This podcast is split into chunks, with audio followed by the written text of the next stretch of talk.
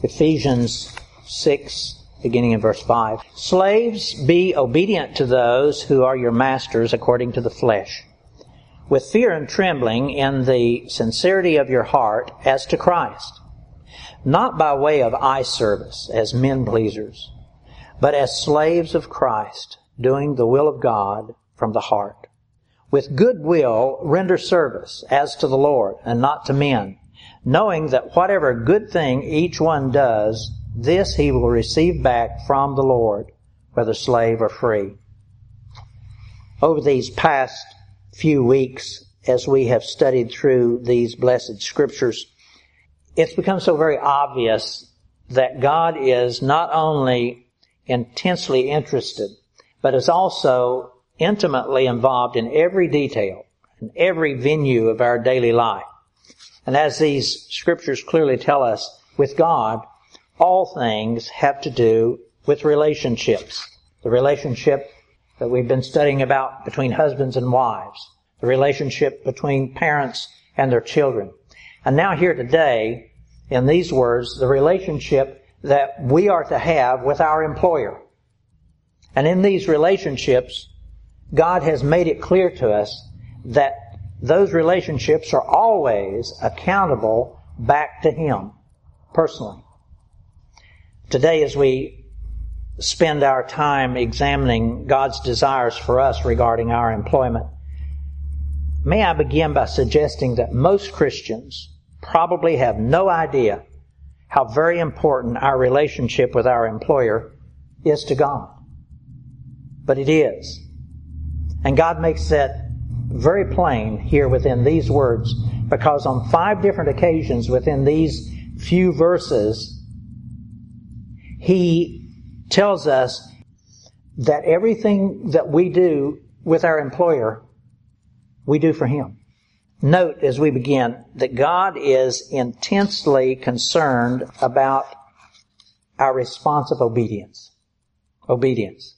It's so very clear throughout all these scriptures that obedience is one of the most desired and most noble of all of our behaviors. Beginning first with our response to God, and then on out to all of those as we're studying here today that He has placed in authority over us. And obedience is clearly one of those free will choices that God leaves within the hands of men. A matter of choice on our part. And obedience never seems an easy choice for us to make. There are so many competing ideas and philosophies and choices that get in our way. And too often, the most ardent of our antagonists to this responsive obedience comes from within our own souls. Within our own souls, and that of being of pride. Pride. As we've said on other occasions, pride, our personal ego, our claim to our right to ourself is really without equal as the most powerful force of evil that we'll ever deal with. Especially because it is ever present within us. And pride is never satisfied to live alongside other influences within us. Pride must always dominate. We have only to consider the very first choices that were spoken about here in these scriptures. That of God's first children, Adam and Eve. Their instruction towards obedience was so very simple and so very limited, with only one law, one law restricting them, just one.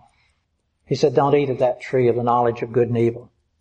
Every other thing, an opportunity was permitted except that one. And is that not the way of our souls? We can have 10,000 other things that are permitted for us to do, with only one thing that's forbidden. And we will be continually tempted and tantalized by that one forbidden thing until we eventually give in to it. It's sad. Now with Adam and Eve, the scriptures don't tell us how long they remained faithful and obedient. It would seem like it wasn't long, but it might have been a long, long time. But by them eventually making that one seemingly small exception, I say it that way because we so often want to minimize what we do. One small exception and everything changed. And because of that, every person that would be born from their seed, you and me, have been eternally changed by it. And again, their failure was rooted within this one concept. Obedience or disobedience. And it was brought on by the one fatal flaw of pride. Pride. Now Satan, their tempter that brought them to that point, understood pride all too well. Pride had been his downfall, bringing on all the disobedience that he would show. And then unfortunately pride loves to develop friends and followers. And so Satan then did exactly that. He took about a third of the angels with him. And then Adam and Eve. And now you and me. Pride loves company. Now why am I bringing Adam and Eve and the devil and ego and pride into this consideration that God's placed before us in this passage about employment? It's because ego and pride will most always be the determining factor as to whether or not you and I remain obedient in the matters of our employment. Now here in these words, God's using the circumstance of a slave and a master rather than simple employment. But the concept of obedience remains the same for both. Yes, those masters actually owned the person of those slaves, and such ownership, as you know, is not present now. But with either or both, no man's soul is ever owned by another person. And that's what God's making clear here right from the beginning. He says in verse 5, be obedient to those who are your masters according to the flesh. Owners are masters over the fleshly bodies of their slaves, but they are never masters over their souls. And that must always be so for you and me, and especially as it relates to our employment. Workers must never allow a condition to exist where the employer has sway over their souls. Now granted, yes, our employers can control much of what we do and often their demands are very invasive and overpowering. And it can reach into our souls if we don't watch out. But this scripture and others like it are saying that there is only one, one only, who's permitted to be the true owner of our soul, and that's God alone. So yes, they can be to some degree a master over our fleshly bodies, but never our souls. But then what are we to do when our employer becomes that way, overbearing? That took place in the slave and master circumstance with the Hebrew people and the Egyptians. If our employer becomes so unreasonable in their demands, are we ever allowed to be disobedient? Do these scriptures ever allow us to actually be disobedient? Now for you and I who are not slaves, our first option can always be for us to quit and to walk away from our overbearing employer.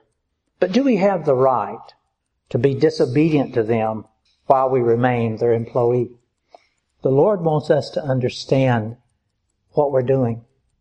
Folks, employment and our relationship to our employers are very important to God. Do we do right when we decide we are going to be disobedient to our employer? During the Industrial Revolution, about a century ago, disobedience was the path that the workers took in those labor industries. Steel mills and railroads and automobile factories and coal mines. And they believed that they really needed to keep their jobs and they were being mistreated by their employers, so they took the route of forming together labor unions. A question about that. Is the mandatory arbitration that unions require a form of disobedience? In today's world, there are so many employments that are already union. And if they happen to be the employer, a major employer in your area, and you want to work for them, then you might need to join that union shop. It might be required. And so therefore then as a worker you'd have no choice but to be a part of that union. And so as we would read these words about obedience and disobedience, it gets complicated by factors such as those. But God wants us to be diligent in our accountability back to Him. Verse 5. Slaves, be obedient to those who are your masters according to the flesh, with fear and trembling, in the sincerity of your heart as to Christ, not by eye service as men pleasers, but as slaves of Christ, doing the will of God from the heart. With good will render service as to the Lord and not to men, knowing that whatever good thing each one does, this he will receive back from the Lord whether slave or free. May I paraphrase that set of verses, and I'm going to substitute the word workers for the word slaves. Let me read it again for you. Workers, be obedient to your employers with fear and trembling, in the sincerity of your heart, just as you would towards Christ himself. And not just because your employers are watching you, so as to please them while they're watching, but as obedient servants to Christ, doing the will of God with all your heart. And workers, do not do your work grudgingly, but be of good will and cheerful towards your employers as you serve them, just as you would be if you were working directly for Christ himself and not for men. Because in fact, you truly are working for Christ. It is Him who will reward you for your service. Now that's my paraphrase, but that's what these words are saying. Now consider these first words. Workers be obedient with fear and trembling. Now those words fear and trembling have to do with reverence and respect. And for the most part, that's a very strange concept in our average workplace today. We seldom hold our bosses in high esteem. We tolerate them. And yes, we do fear them to some extent because we're afraid we might get fired. But that's not what these words are saying. That has to do with a self-centered fear and very little to do with reverence towards our boss. It seems more often that our culture promotes resentment towards authority rather than fear and trembling. I would suggest that in most break rooms and such areas as that in most of the workplaces. Unkindness towards employer is the general conversation. Not that the employer does everything right, but that's not who the Lord is dealing with in these words. The Lord's not dealing with the employer uh, in the words I'm saying to you here. Yes, to some extent, but who He's really touching is you and me as the employees. We have to be careful about how we let ourselves voice such uh, resentment. Because in these words, respect for our masters and accountability to God, they are too closely intertwined within these words for us to be careless about the words that come out of our mouths. Be obedient to those who are your masters according to the flesh with fear and trembling, in the sincerity of your heart as to Christ. Now note that connection that God makes here, relating our response to our boss, that conversation that we're having across that break room table, relating our response to our boss as being no less than the response that we would have to Christ himself. Now consider this closely. Now recall also that the Lord Jesus, as he walked around this earth, he knew what everyone around him was thinking. You and I have to understand that that is true also right now. He knows what each one of us in this room is thinking. Every moment, Christ knows our very thoughts. He knows, as a worker, if we are working with sincerity of heart, or if our response is only half-hearted, even resentful. And we're not giving a good day's work. And it may be because we think that we're not getting a good day's wage. But that's not what this is about. We are to work with all of our heart not half-hearted. It says with sincerity of heart. And what these words are saying, folks, is that whatever our response is, and especially if it's a resentful one, that is going right back in the face of Christ himself because the work that we are to do is to be done as unto Christ. And then also, just as we must want the work of Christ to be successful on this earth, so also we must want our employer to be very successful. And our work should be sincere to accomplish their success. And we should take great joy in knowing that what we have done has prospered our employer greatly, made him successful, made the whole business successful. Those words again. Be obedient to those who are your masters according to the flesh, with fear and trembling and the sincerity of your heart as to Christ.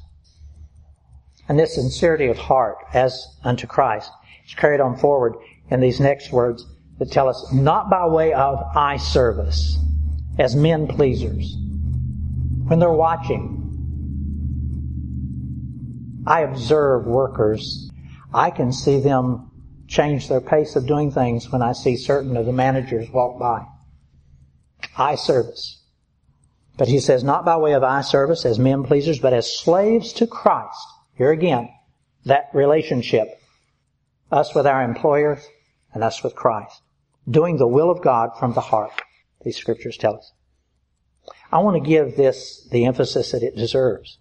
God is being so very clear to us here the way that you and I respond to our boss should be no less reverent and no less respectful and obedient than the response that we would have to Christ himself. That's what these words are saying.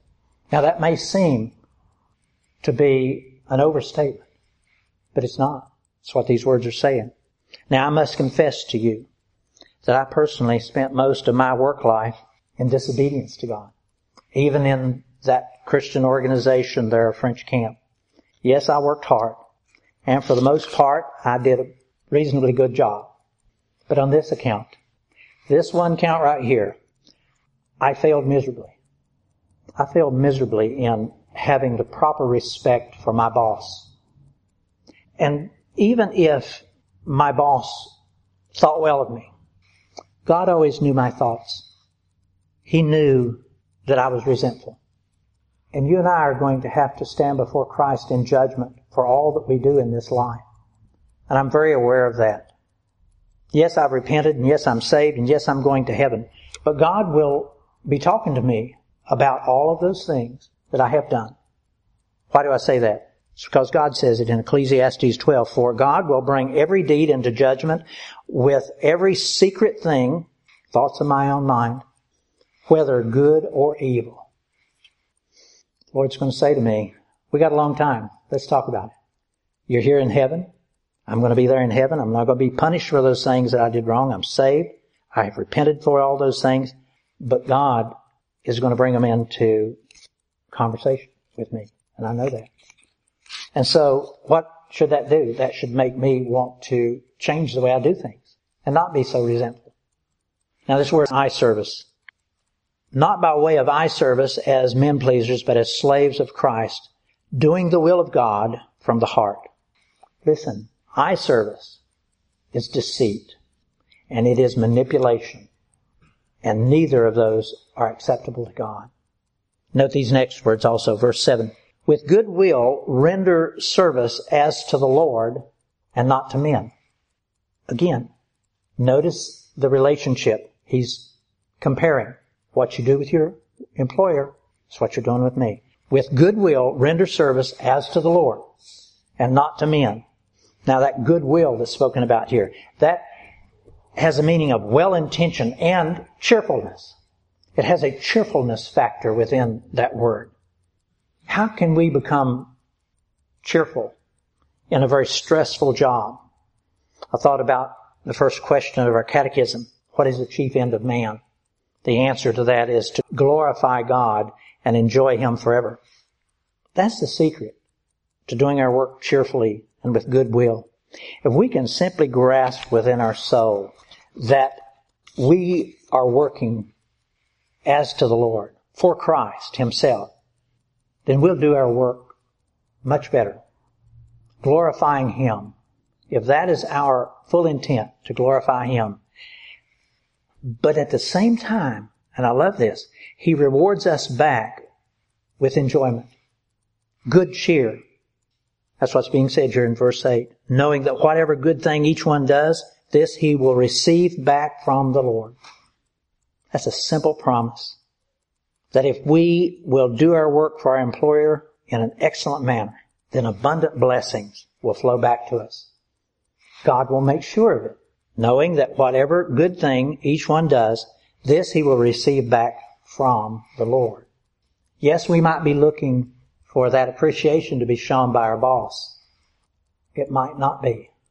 But we will get that appreciation back from the Lord in other ways. And we'll walk away from that job at the end of each day very satisfied. That's a promise and a guarantee from God Himself. I had reason to share these words with a young friend this past week. He's struggling with his job.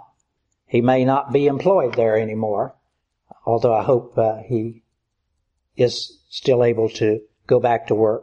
But he has some disabilities that hinder his being able to do those more complicated forms of work well. But he's able to do low level work. But in his job, his boss is very unkind, very unkind, and he's given to profane outbursts, discouraging my young friend terribly with his continual berating and, and belittling comments. My young friend asked me, how should he deal with that? And my advice to him was exactly these words that are given here. That if we'll work hard all through the day, being careful to always be cheerful, and to do a good job as unto the Lord, then God will reward his good efforts. And in some manner, the mouth of that unkind man will begin to soften. I believe that's part of what the Lord is saying here.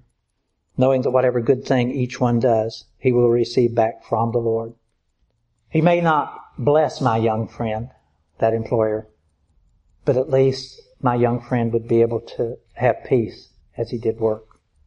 Now these words, they're all plain to understand, and they're a promise from God that if you and I will do our work in an excellent manner, cheerful and with good attitude towards our employer, making our employer successful, wanting the success for our employer, then the Lord himself will reward our efforts. So then my prayer for each of us is that God will open the eyes of our hearts as we go through all the activities of daily life, and especially as it concerns our workplace. And that we will be able to truly realize and to recognize God's personal involvement in all that we do. That yes, we do work for men. But our real contract, our real agreement about that work is between us and Christ Himself. That if we will do our work for Him, to glorify Him, then He will bless us and reward us beyond measure. These words as we close from Colossians 3. Whatever you do, do your work heartily from the soul as for the Lord rather than for men, knowing that from the Lord you will receive the reward of an inheritance. It is the Lord Christ whom you serve. Let's pray.